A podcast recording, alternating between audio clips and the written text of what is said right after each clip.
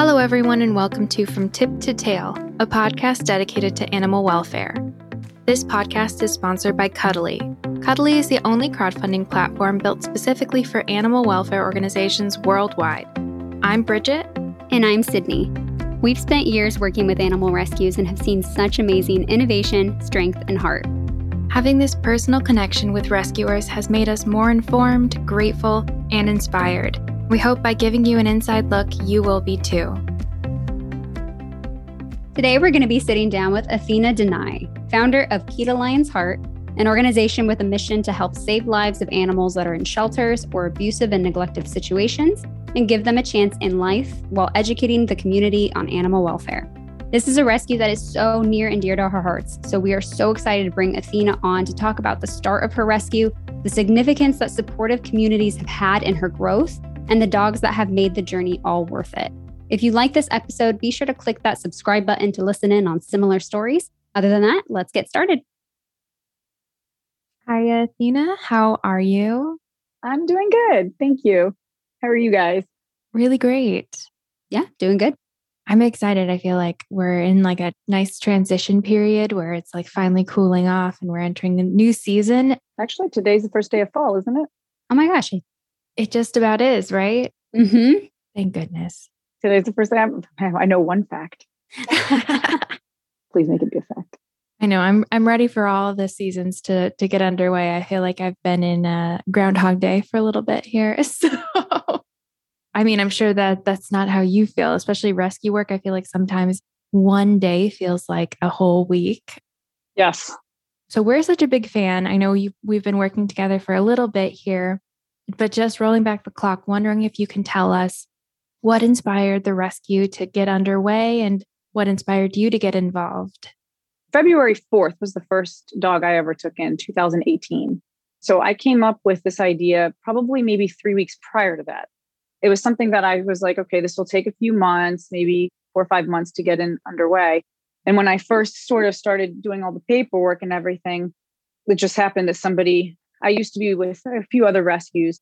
And I think someone just thought I was still with other rescues and contacted me about a dog that named Sky that was going to be put down if nobody would take her and nobody was taking her. So they begged and begged and begged. And I was like, oh my gosh, what do I do? You know, and they and they woke me up at three in the morning for this. So I was just like, I guess I'll just take her and wing it. And I did. And I winged it. And she, you know, she ended up opening up the rescue as far as I couldn't believe it when I posted her the next day. It was like all these followers I had from the previous rescues just kind of stepped up and the amount of support was unbelievable.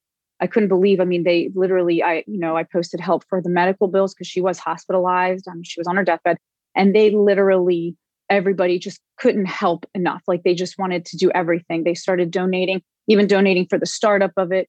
It was so overwhelming. It was nothing I ever expected. I mean, I expected to have to really like start off very, very slowly and start fundraising first, but there was no starting fundraisers to get started. It was literally before day one of even opening, it was here, boom, your first medical case. And I think that set the precedent of we started becoming a medical rescue after that. It was very interesting. I wanted to start a rescue. And on my website, it actually has a little blurb. There was a dog named Lion, which is where the rescue's name came from, Key Lion's Heart. There was a dog named Lion that I watched him get bounced around so much from one place to another and everybody kept giving up on him to another to another to another to another. I mean he went through nine homes in less than nine months. And to do that was a lot on this dog and it took a toll on his mental health and it broke me. Just knowing that if i had some sort of say in what was happening to him i would have done it differently he ended up having to leave us it was very very hard for me um, to let him go it was the day i held him for the, his last you know moments that i swore to him i would never at all in my power, I would never let another dog suffer the way he did and go through what he went through. And that's where the idea came. And that happened in December of 2017.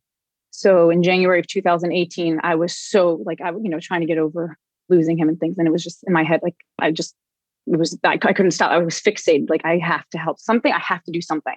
And that's where the whole, let me get something in the works. And that's how the name came, the key to Lion's Heart, because he held a big part of my heart and the way it was just i don't know how that is just key to lion's heart like these dogs are finding this is their key into his heart, which is my heart. So Lion and I kind of have a heart together. So that's how that name came about. And that's how the rescue started. Wow. It gives me like tears and like chills. He was a great dog. He deserved better. He deserved more. We should have done more for him as humans. And now we've been given that opportunity and that's what we do. I mean, this rescue, there is no, we don't, we won't never give up on a dog. And even in the end, if it, for any, you know, whether it's medical, we have to let them go. We never gave up on them. And even that piece is not giving up on them. That, that piece is letting them go in dignity and in peace. And of course, it proves harder on us because we're very emotional. I mean, in the, in the three and a half, almost four years we've been running rescue, I've only had to let go of three, three dogs medically. There's, you know, they we've had to make that call. But as far as being able to, I mean, we've spent thousands just working, working with the dog. We've gone up to $20,000 just trying to rehabilitate dogs. So we do that as well. Whether it's medical or behavioral, we will never stop. Like I will keep going until until it, we know that when we have to make a decision what's right for the dog, but it's always what what's right for the dog. It's never what we want or what everybody else wants. It's always what's right for the dog. The dog comes first, always. Right. And I love what you're saying there too, because I'm sure it's something that every rescuer has to deal with at one point or another, unfortunately. But I think that word that you said is is what makes all the difference is that dignity that you're giving them and the fact that it's not a flippant decision that you come to.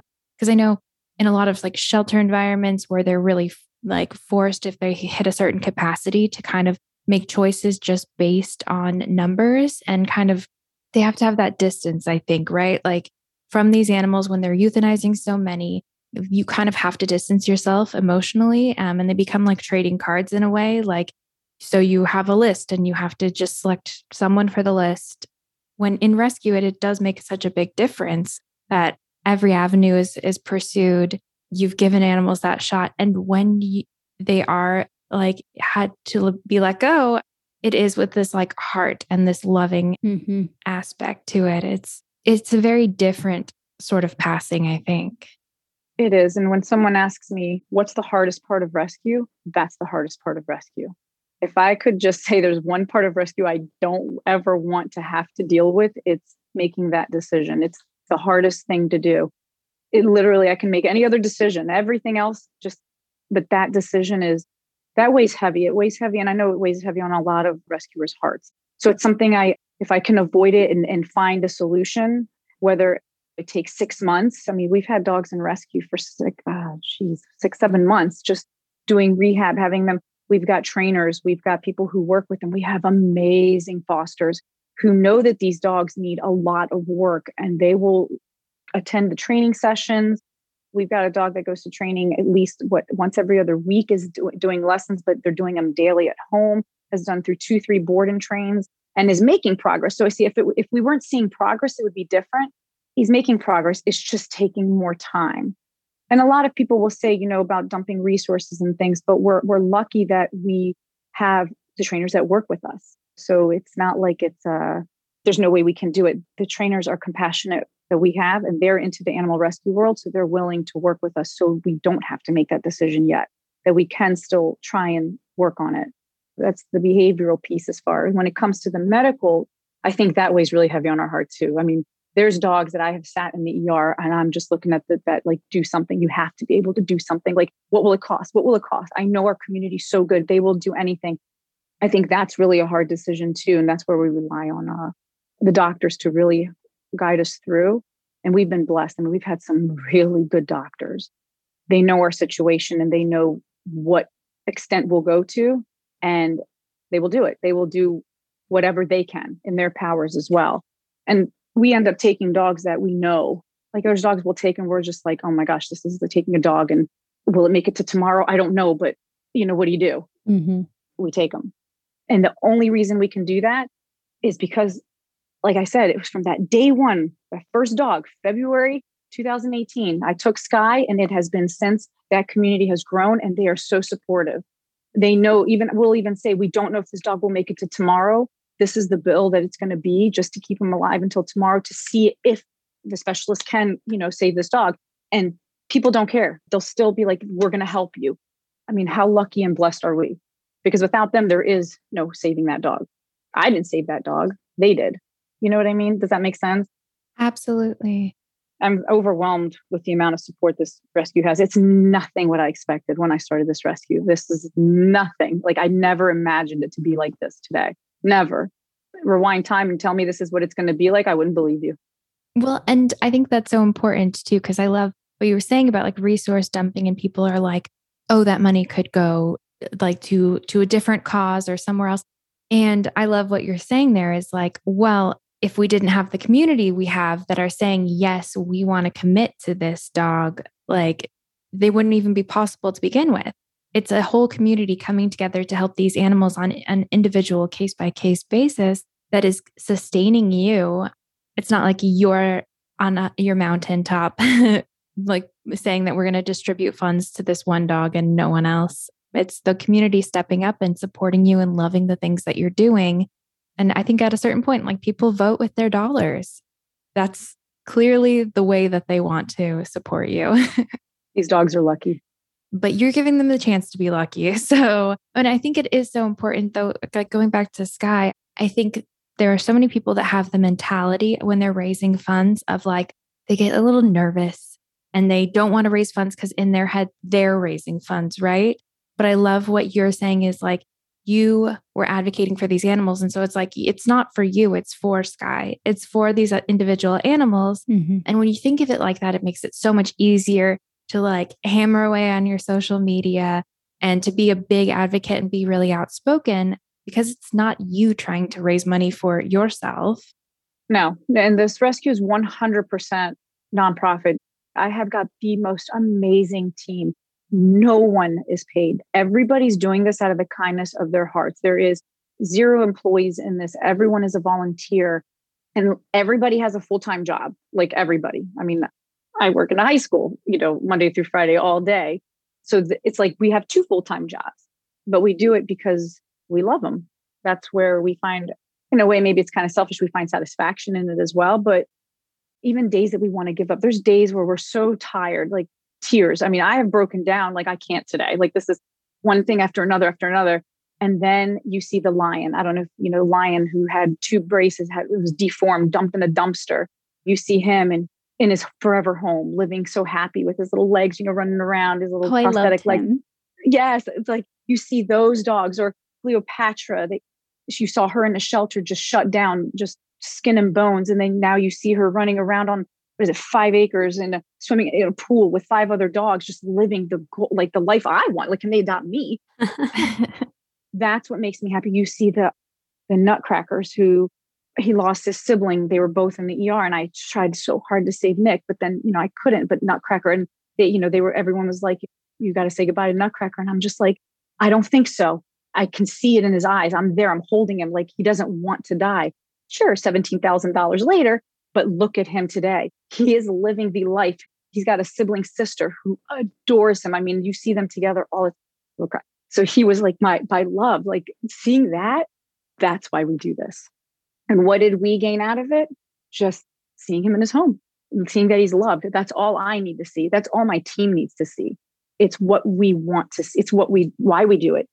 Our families suffer, our personal lives suffer a little bit every yeah, every day, really, but you know we're also lucky we have such amazing loved ones who understand why we do this and and so that helps but that's why we do it and i'll be honest i don't know if we could do it without you guys like i'm not gonna lie you guys have helped us so much with these dogs you guys are such advocates for us and i have to make sure that is like you guys i give you so much thanks for that like i, I don't know if it's that you see our dogs or you see what we do but either way without you your guys are one of our biggest part of our communities. Your community is our community. So when I say if it's not for our community, I'm including all of Cuddly and you know everybody that's within your community that has supported us. It's amazing. I must tell my team every day, thank God for Cuddly. like they just helped us with we just had Dixie with her surgeries or Bravo with his double both legs crushed by being beaten by his owners. Like, you know, things like that. We couldn't do it without everybody. There's no way. And that dog, literally was 30 minutes from being euthanized. It was like a rescue step up. All I did was I freaked out. Because I knew he was going to be, and he is. He's cost us 15 grand so far. And I knew it. And I knew it was going to be, I just knew it. I was like a double, four breaks in one, like it was just so much. I'm like, ah, what do I do? What do I do? I was like, I have faith. I know our community will step up. And here we are. And he's, he, he both legs and in rehab and doing fantastic. I couldn't be happier for that dog. When we're in such awe of you, and I feel like this is something that we've all, like on the team, have come to learn. And it's almost like a hard lesson sometimes because we're learning that no matter what we see on our end, it's really just the tip of the iceberg of what you're experiencing all the time. And I mean, it's hard enough on us, but we're like imagining everyone who is like basically taking from their own pocket, from their own lives, and investing in these animals that other people have given up on. And more than that, turned their backs on in a lot of cases. I think it's that's just something that I, people forget. Like, and especially on social media with the way that it's structured, I think it's a very reductive image of like what is going on with that animal, what is going on with your rescue. And people don't see the day to day of like mm-hmm. your whole team coming together, of your 3 a.m. phone calls, and of you having to make that decision of like, is it this animal's time or are they still fighting and are they still working to heal and like move into the future, into a new home, into a happier life? I'm wondering because I know so many rescuers know that feeling of like, I know this animal still wants to fight, but it's hard to illustrate, I think, in a lot of cases. I mean, you're seeing so many animals who are in such dire straits that I'm wondering if you can maybe illustrate like what that fight looks like to you. So I can tell you two off the bat. Marilyn was one. And Marilyn, I didn't even hold Nutcracker. I held him. I could see it. I looked into his eyes. I knew he was not ready. I don't know. Don't ask me what it was. I had my team on FaceTime and they're looking at it and they didn't want to go. Of course, they're not going to say, Athena, you're making a mistake. They're just like, okay, well, if that's what you think. And they told me later, they were like, they were certain he was not going to make it. But, you know, I can't explain it. Something just holding them, knowing them. And the doctor saying, let's just, okay, if you want to give it one more day, Athena, whatever, so be it. We'll do our best. And he made it. But Marilyn, she was only a few weeks old and her whole entire litter was eaten by a snake. They were outdoors in South Carolina a lot of times, you know, in the rural areas, they're just outdoor dogs. And this, we weren't sure if she was bit by a snake, whatever, but she had been in liver failure from day one. When she was at the ER, they told me she's not going to make it. You need to let her go. And I'm watching her. I'm like, let me see her. I'm, you know, I want to see her. So there, of course, they FaceTime, you know, everything I'm watching, I'm looking at her. I'm like, no, give her to the weekend. At least give her to the, is she in pain? The first thing I'm always going to ask is, is she suffering? And they said, well, she's on heavy pain meds. Okay, so is she hurting? Like, I don't want this little two, three week old baby hurting. Is she hurting? Well, no, she's she's comfortable with the pain meds. Then give her to the weekend.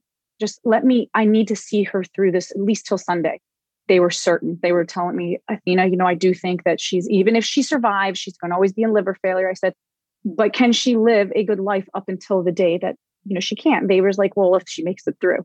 Sunday, I, will never forget that phone call Sunday night. I don't know how she did it, Athena, but she is standing up. She's, I'm like, okay, Aww. let's see how it goes. And they said, but if you wanted to let her go now, wouldn't be the wrong thing to do, is what they kept telling me. I'm like, but is it the wrong thing to keep her alive? Well, no. Okay. And she lived seven of the greatest months ever in my home. Yes, we had to do the fluids every night. We did fluids. She did blood work. She was, you know, hospitalized a couple times, but she was the happiest, spunkiest puppy. And everybody that was with me in that rescue at that time, you know, everybody that was following us, which still do, they'll always remember Marilyn. She was literally the face of our rescue for that whole time frame. She was everybody's sweetheart and eventually it did take you know she did go into kidney failure and as soon as she did i knew it was time. I knew it. I could see it. I knew her. It was time but i refused. I cannot tell you what it was when she was in that er that i refused. And people knew that this is a dog that's not going to live a full life but yet they still wanted to, to support and provide medications and things like that. And you know it's not cheap obviously a dog and in kidney failure but but nobody ever questioned it not one person ever. And then you've got Mila, who's still available, who's still with us here. She is a year later in August. Those doctors worked phenomenally. Same exact situation, found in a ditch, five weeks old, but neurological, deaf, blind, neurological, couldn't stand up, kept toppling mm-hmm. over at the ER. They're like, Athena, you got to let her go. Is she in pain? It's always my first. They're like, well, no. Is she on pain meds? Yes. but there's something wrong with her. Okay, give her to the weekend. It was exactly the same exact thing. Almost a year to date to the date. It was almost like Marilyn was there with her. Like, and I felt like it, it was weird. I was just, I told everybody, I said, I think, I think Mary Moo is like on, like watching over her. And sure enough, they said, I said, give her to the weekend. Gave her to the weekend. They're like, okay, she's a little more alert. Her vitals are better. You know, she was, cause she was crashing.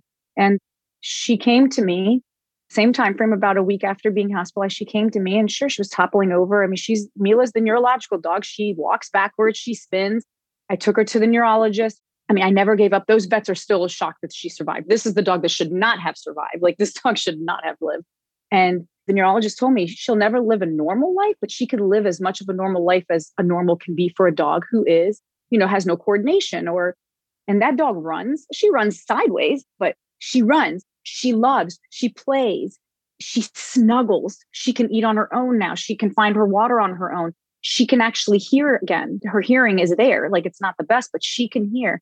She'll always be blind. She'll always be uncoordinated. But that dog is the happiest little dog I have ever seen. And I'm so grateful to the world for supporting us because I would have never known how amazing this little dog could be. And she's been looking for a home. I think a lot of people are hesitant to take a dog that's special but that special dog, she's the best dog I've ever. I don't even know how I'm going to let her go. You know what I mean? Like I don't, I don't know if I could let her go. the, for the right home, I would. You know, only because that's what I'm here for. I'm not here to keep all my dogs. For the right home, as soon as it comes, I'll, I will know it. But it's like that's a dog that that they told me would never live. That's a dog that no other rescue would touch. But I don't know what it is about it. I don't know. I, I, I don't know why. Maybe it's my team. I mean, I always try not. If I have to make a rescue decision at 3 a.m., I'm going to. I try to involve my rescue partner all the time. I'll call her and be like, "What do you think? These there's four parvo dogs, like four, four parvo dogs. You're looking at ten grand a piece here. The south is a little cheaper, but here, you know." And we're like, "Well, what are you going to do if you don't take them? Are they going to die?" I'm like, "Okay, well, guess what? Bring them." And then we wing it. We'll figure it out. We let's hope our luck never runs out. is what I'm hoping for. But and if we can't save them, we still give them the best shot. We'll never not do that. That's what we stand for. Every every dog's life does matter. So I understand that whole, like we said, if people think that uh, you're putting seventeen thousand dollars into Nutcracker, seventeen to twenty one thousand. I don't even know. He was probably the most expensive dog we've ever had. But in people said, you know, you're dumping all these resources into a dog that might not make it. I'm like, but he has a soul and he has a life too. Like I, I don't know. It's and it is a hard thing. It really is so hard. Well, how, how do you put a price on a life? Right, and it's like I hate that because I'm like, you're right. I could save like 200 dogs I could say probably get 200 dogs vetted, vaccinated, you know, all that stuff. But then how do I'm looking at them? That's why if I meet them, they sucker me. All these shelters know if they just if I meet the dog, I'm I'm done. Like uh, you're gonna say no. I went to the shelter. I shouldn't have walked through the shelter. That was my mistake. I walked through the shelter. Now I can't leave without these dogs. Right? They know this. Well, I know you said it. I mean, community is clearly such a big part of what your organization does. And I'm wondering how you deal with that sort of communication, what you relay to your whole community. Because I know we've talked to different organizations and everyone kind of has their own secret sauce to make their organization what it is. Um, and sometimes it's kind of erring on like the lighter side of things and kind of being hopeful. Some people are just like, let's get raw and real and be so open. I'm 100%. I hate the, you know the word transparent, but I am. There's nothing this rescue will show it all this is the chance of this dog. It might not make it. It might make it. Here's the bill. Everything is always up front. There's nothing hidden. Anybody can ask us anything. We will tell you. And what we do, what I at least really try to do, is make when we post, especially the medical dogs, we try when we post all our dogs, but when it comes to those medical dogs, which is a lot, we try to make everybody else feel like they're it's their dog too. It's not just our dog, it's everybody's dog. Their updates like they'll know exactly what the vet said. We try to keep everybody as updated as possible because i do think it's important that if they're if they're supporting and they're donating towards this dog's care you should know just like i like i get the phone call from the doctors every you know day or twice a day or three times a day sometimes then you deserve to know exactly what the doctor is saying too because this is just as much your dog at this point as it is my dog. You know what i mean? It's, it's not my dog it's our dog and that's why a lot of times we post our sweetheart it's everybody's sweetheart you know marilyn when she was you know all her updates that's what we do i don't know if it's our secret like the way we try the way we we're that's our mindset isn't let's do this because it will lead to people wanting to work with us. We do it because we feel that it's the right thing to do. Does that make sense? It's the the right thing to do for everybody. Definitely. Yeah, and I think too when you have those like layers of sometimes one situation is not it's not all just like very simple. There are layers to it and it's complex and let's all be together on the same page with what we're dealing. I think that's such an important point. Also love that you're just mentioning updates. I was going to say I love the updates. Even if it's one person, that person's still putting their life and, and dedicating their time to follow that pet story. They deserve an update. Yep, I agree. I'll remember when I before I was running my own rescue and I was working with other rescues or, you know, I would donate towards this dog or that dog, you know, 10, 15 years ago, even five years ago when I was with rescues, you know, I always, I'm always like, I wonder whatever happened to that dog. Like, whatever happened to that dog? I love closure. Like, I love to see this dog is adopted or this dog is doing great, you know, rehab or even dogs that just needed minor surgeries. Like, it's great to see what they're doing now. Even with, I think Lion was one of our biggest.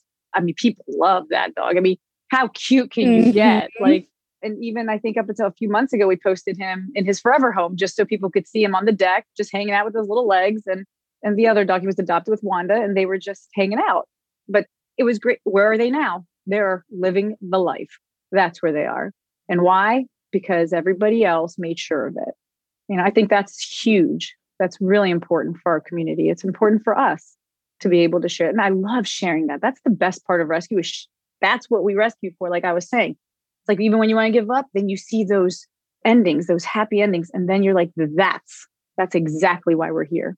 Definitely. I know. I feel like too, like one inspiring story has the power to help so many other animals too, because I feel like it lifts everyone's spirits and they're like, okay, I need to donate to five more animals, or like I need to share, or mm-hmm. even to the degree of like one animal is what pushed you to start your organization. And so I think that is such an important point. I love that so much. so we always like to touch on, I know we're still kind of in the midst of it, but we always like to touch on over the past year or more here, the world has gone through a bit of a change. and I'm wondering how that's impacted your rescue efforts and what you've been doing. So it's been through two big changes, I think. When COVID first hit, back in March of last year, we couldn't provide enough adoptable dogs to people. last year's adoptions were insane. We could not keep up. We had to put an away message up for everything. And so people get automatic response if we it's going to take us five to six weeks to get to your application. And we're, we're never, geez, 100 apps a day. I mean, it wow. was insane. We could not keep up. Like we just could not keep up. And it took a lot of time. And that's where, you know, a lot of volunteers stepped up fully. And so we saw such an influx of dogs getting adopted. And again, one thing we are, I cannot emphasize this enough, it's quality over quantity. I am not looking to adopt out 500 dogs in one month. I'm looking to adopt out to the right homes, the best homes. They are screened thoroughly. I mean, our adoption process as it is is already about a week when we're not having 300 apps, you know, all at once. But now you're looking at, you know, people were waiting about four weeks to even get approved to adopt. So even if they were applying for a certain dog, they weren't going to get it. And they kind of knew. People were just at this point applying just to get a dog at some point. And so we went from that and we were, we got great homes. You know, we have a lot of restrictions in place as far as training, you know, is required. And that has kept our returns very low, like very low return rate, thankfully, to now, now is a whole different story. So we went from just your average adoptions to like we just skyrocketed, like skyrocketed, like we couldn't keep up. But now it's a shame to see that once the summer came and everybody, you know, things were getting lifted, there's a crisis and the shelters are in crisis. And our hearts, I mean, every day we're having to turn down dogs and I hate it. I hate it so I cannot say no. I'm really bad at saying no. Now we're at the whole new change of nobody wants to adopt because everybody's going back to work. Fosters are scarce now and shelters are over capacity again versus where they were getting emptied. That's taken a toll on us a little bit as far as emotionally more than anything else, because we've never had to say no to so many. I mean, this year, just starting from, I think, April, April is when it really started to just, the adoptions declined and fosters declined. And it's a shame. And we see the rescue pleas and we're begging, we're begging for fosters, we're begging for, not even, it's not even so much adopters, it's begging for fosters. If we can get them to foster homes, we'll get them into their homes. It's just a matter of getting them out so they're safe for now. One thing I do not do is another thing is boarding. I learned a lot from Lion. He was bounced around so much and was constantly put into a boarding facility and and then to another boarding facility and another. And what happens when a dog is is left in boarding? I can't. I watched him deteriorate. And as much as I would go every day to get him out of there as a volunteer, just to get him out and walking every day, I would go there, feed him, everything. It still wasn't wasn't a home. So boarding is the last case resort for me. Like I will not pull a dog from a shelter to board them. I will find a foster home. And if they can't find a foster home, they're going to have to, I guess, come to my house. It is what it is. But we haven't had to board a dog since January of 2019. I have not boarded a dog and I won't. Unless if a foster has to go out of town for like a week, but we haven't even had to board for that. We have foster step up and say, I will temp foster for a week. Like we haven't even had the board for that. I think we've been lucky that way. But that's what we're seeing as far as with COVID. We saw a huge influx. It was great. We got a lot of dogs homes to now we're we're seeing too many dogs getting euthanized. Right. And I did want to ask you this only because I, I was having a conversation with somebody, I want to say like two or three weeks ago. They were interested in fostering, but they were super hesitant of having to foster long term. At your organization specifically, do you have the option to be so called temporary foster? Can you pick a certain amount of time or things like that? Yes.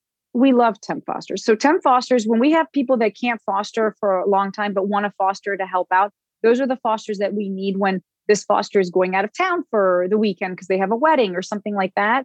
We'd love to have fosters that are just, I can take for three or four days at a time, things like that. Yeah, they can absolutely. We can use a foster for, you know, obviously we love long term fosters, but even those long term fosters have a life. They have to go out of town sometimes or they have to, you know, do things. So having someone who can take versus it always being the same person who's already full with dogs, being able to take a dog for a weekend is is amazing. Like absolutely, we would love that.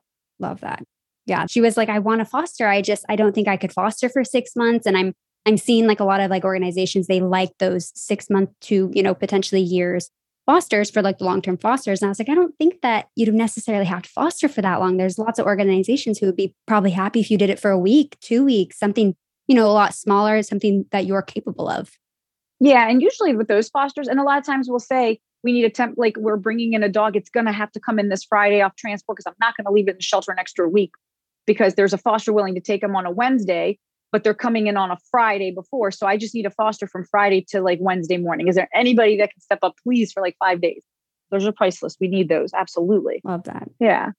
I love the gratitude that you're expressing there too, because I think even in some of the organiza- organizations I've fostered for, like a lot of times it's like, well, can't you just take two more dogs? Or can't you just say, you know, it's like kind of pushing it. But the fact that you're like, no, we need those little bits of time. That's so amazing. I know too, a lot of people are always nervous. They, I can always hear that they're like, I can't foster. I couldn't let them go at the end. And it's like, well, if you're watching them for a weekend, then yeah, there's probably less risk there. oh, yeah, that's true. This is true. And we do get a lot of those people that say, I can't foster because I won't let them go. I'm like, but you know what? You can. You think you can't, but you absolutely can especially if you can get through that first one though sometimes you know a lot of people want to adopt the first dog they're like oh i want to adopt this dog i'm like can you just really think about it do you really want to adopt this dog or is it because you know it's your first foster dog and you just you have this overwhelming feeling? Because if you can get that first dog into their forever home and feel that satisfaction you'll want to keep fostering. Mm-hmm. but you know sometimes they really want to adopt their dog. Who am i to tell them no you can't have this dog. You fall in love with it. I just i try to make people think just really think about why do you want to adopt this dog? Just really really process it. Why do you want to adopt? And, uh, and you'll be surprised. Most of the people will be like okay okay okay i can do this i can do this.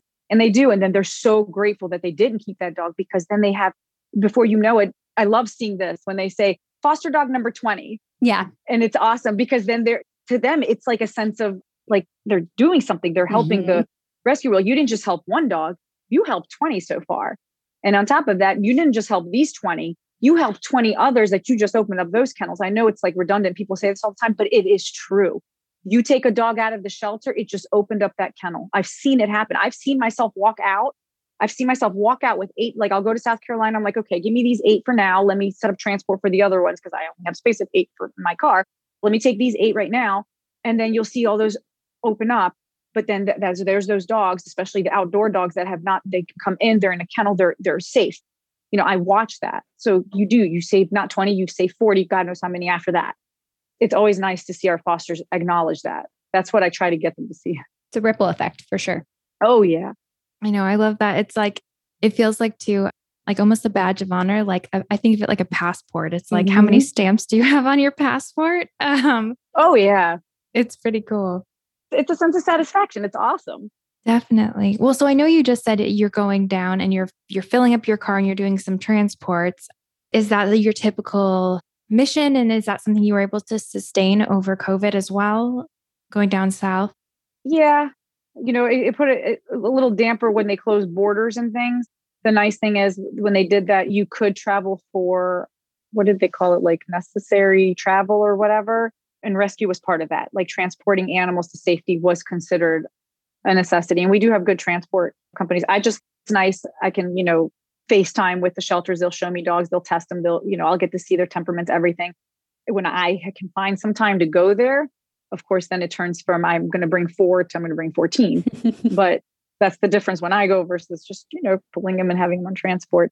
But COVID didn't stop us from being able to bring dogs in sometimes it would delay because if the driver was exposed and you know things like that what was different was the way we did meet and greets or being able to get dogs into homes but a lot of things you had to take a lot of extra precautions a lot like the whole dis- social distancing. We require everybody to meet their dog prior to adopting. Everybody in the household must meet the dog before they can actually adopt that dog.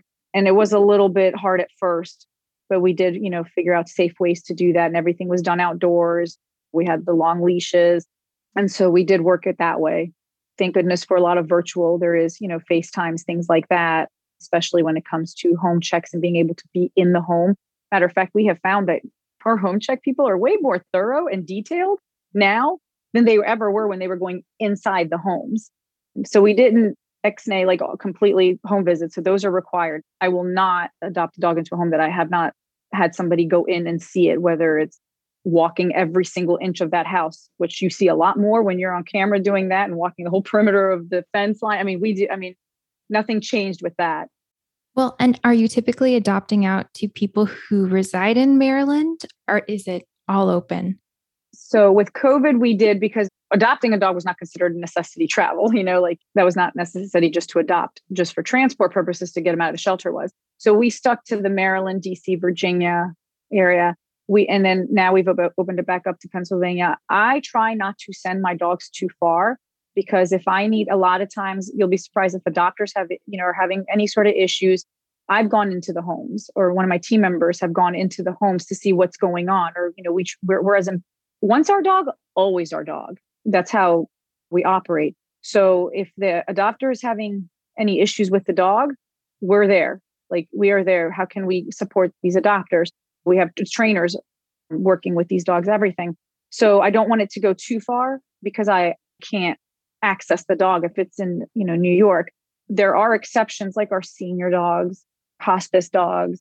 Those dogs, if they have phenomenal homes in New York, but again, they have to drive here to meet the dog we don't do same day adoptions. So then they have to come back for the dog. Most of the time, they'll spend the night in the hotel and come back. And then you know, those are some serious adopters. Like they are serious about this dog. I have no worries about this dog going there. But mostly we do try to keep it within like a two hour, just in case. That makes sense. And I mean, it also makes sense why your community is so strong then, because you're you're kind of with them every step of the way through training, especially when you consider like these parvo puppies. I mean, that's a that's a whole life that you're committing to. Mm-hmm. They are mm-hmm. young and they are going to be with you through the whole journey. So that's amazing. I love that so much. We do have some kind of fun questions.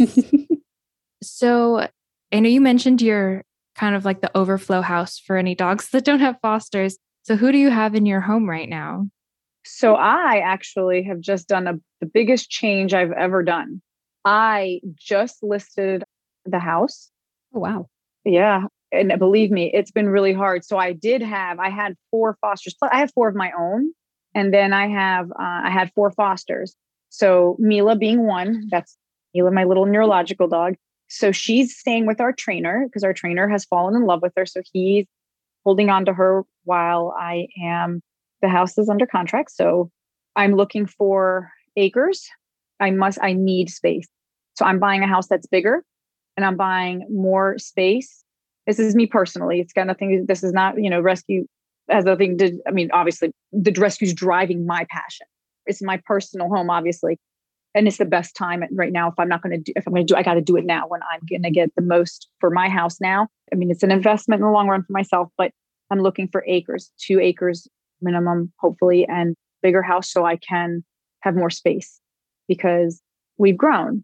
The rescue has grown. And so before dogs return, we make sure we've got trainers going in, making sure it's there's no other choice kind of decision, especially if the family's like, I can't do it's breaking my heart. I can't keep this dog. You know, these are what I'm behaviors I can't deal with. We're like, hey, let's bring in a trainer. Let's see. And actually eight eight out of ten, they stay. But it's that small percentage that when they have to come back, I prefer to have them in my home if it's an issue so I can assess, observe, work with the trainer, see if it is something that requires just a specific type of household or if there's I have to be realistic. Some dogs just just like some people were just different and they're not wired correctly or something's wrong. And I know that there's no amount of training that could actually fix certain issues, but thankfully we haven't had much of that at all. Like and we've been lucky that adopters, there are adopters that are step up they'll be like, you know, I'm just looking for the dog that no one else can handle because it's just me and I live alone and I'm not having kids and I'm not getting married and I'm not I'm like, love you. Where are how many more of you can I make? So that's why I'm looking for a house like that. So I did just lose a couple fosters. I had Spotty right before I left. He had to be moved. Fergie, she found an adopter last minute, phenomenal home. I'm getting Mila tomorrow. I'm keeping her with me. Just I miss her. So she's coming to stay with me Thursday, Friday, Saturday, and Sunday.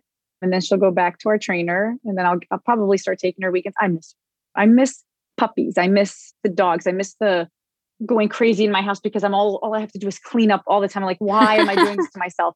It's funny how you go crazy and you're like, I can't do this anymore. And you're crying on the floor, like, why? Why do I have 20 dogs here? And then like now I'm like, I'm I need dogs. I can't do this. I can't do this.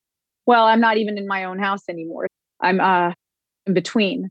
So i don't really have much of a choice. I mean i'm lucky somebody loves me enough to take me in four dogs. You know i've got my four with me.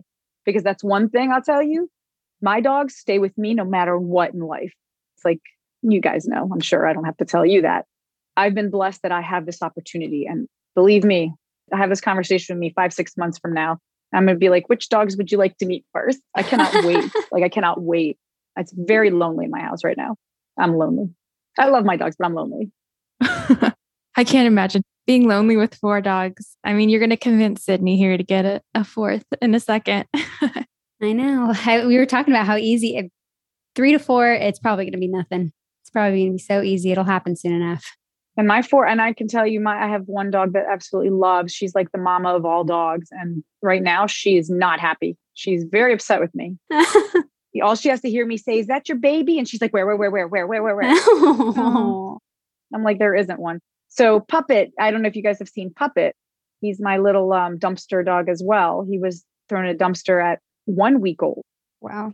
And we were able to get him. He has a he had a broken front leg and now it's deformed and whatever else. So he's five weeks old now so his foster said she would bring him over so i can have him for a little bit i'm having withdrawals guys no lie well so how about this historically?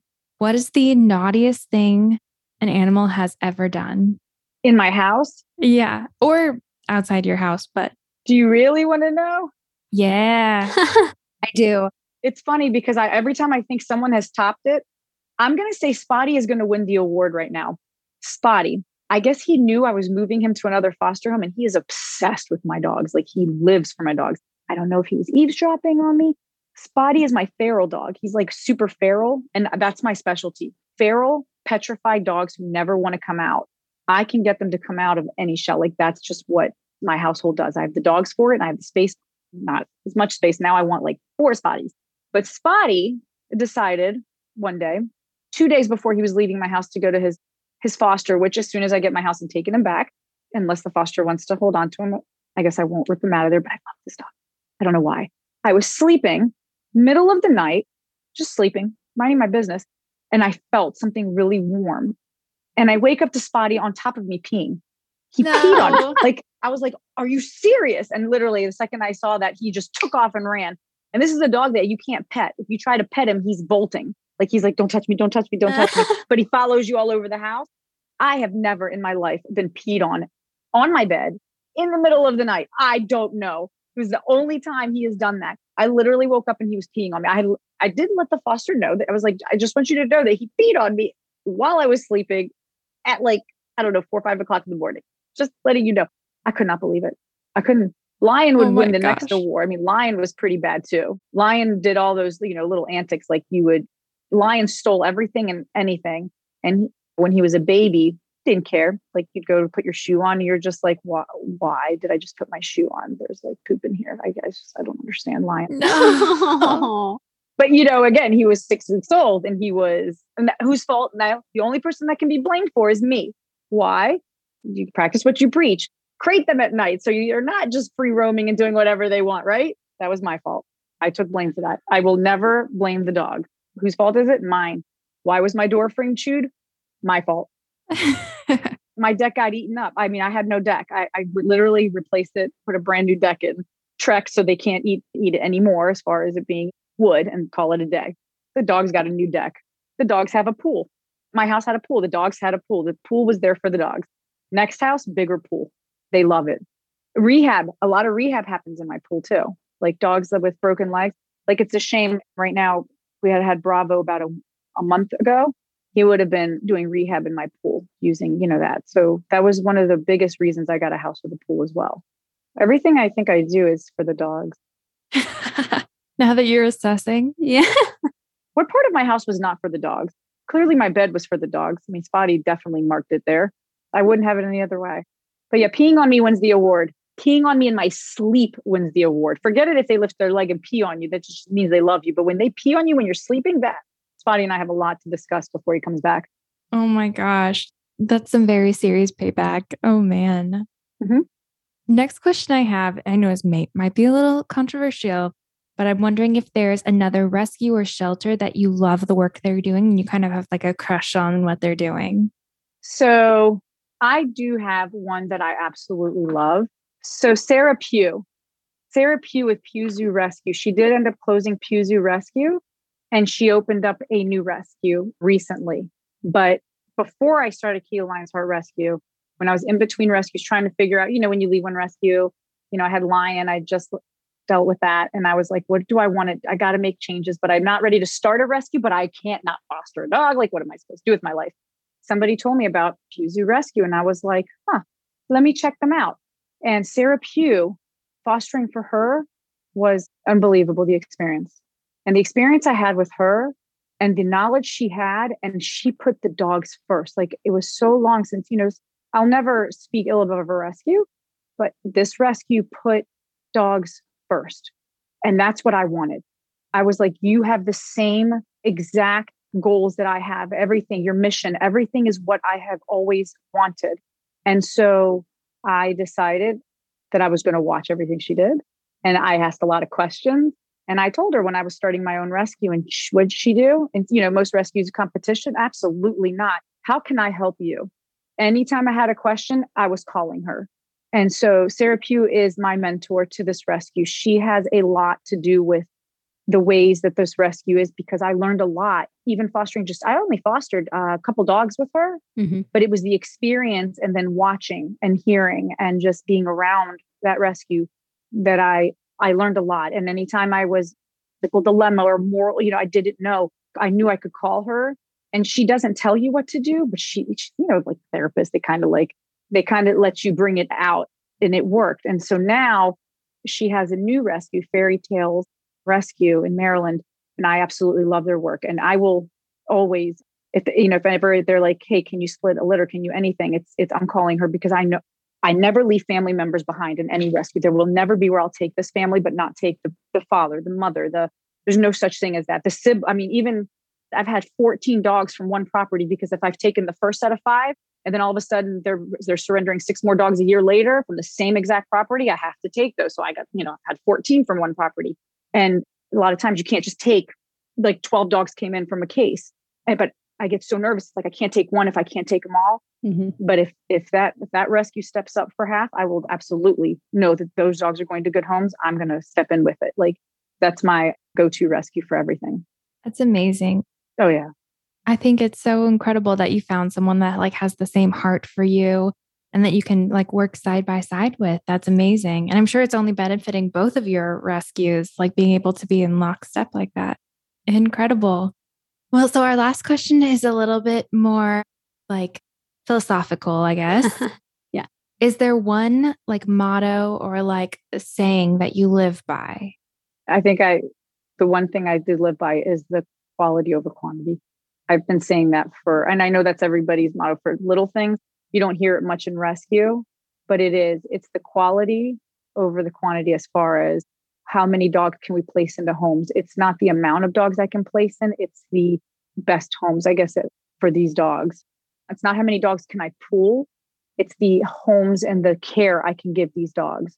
So I'm not going to pool 50 dogs and put them into boarding just to have those 50 dogs to work with. It, if I have a foster open and they're going to get the good care or the medical care they need, they're coming. That's one thing we do stand by is our quality, the quality that we give these dogs. It's the quality for the dog. Definitely. I mean, and it sounds like with Lion, it all started there, seeing how being boarded and bouncing from home to home impacts a life. So I love what you're saying then. It's like you're speaking from experience, like, I'm not going to do this to another animal or every life you're going to impact. Yeah. I made a promise. That's amazing. Ugh, this has been so great. We're so glad we finally got to connect with you. I mean, clearly such a big fan of everything you're doing. So keep up the good work and send your love, our love to your team too. Thank you so much. Thank you guys for everything. We loved talking to Athena. It was so inspiring to hear the ways that she's working to stand out as a rescue organization and how she's bringing her community together. If you want to learn a little bit more about Key to Lion's Heart, you can check our show notes or our blog. And as always, remember to rate, like, and subscribe to this podcast. And be sure to follow Cuddly on all social media accounts at We Love Cuddly. That's C U D D L Y. Thanks, guys.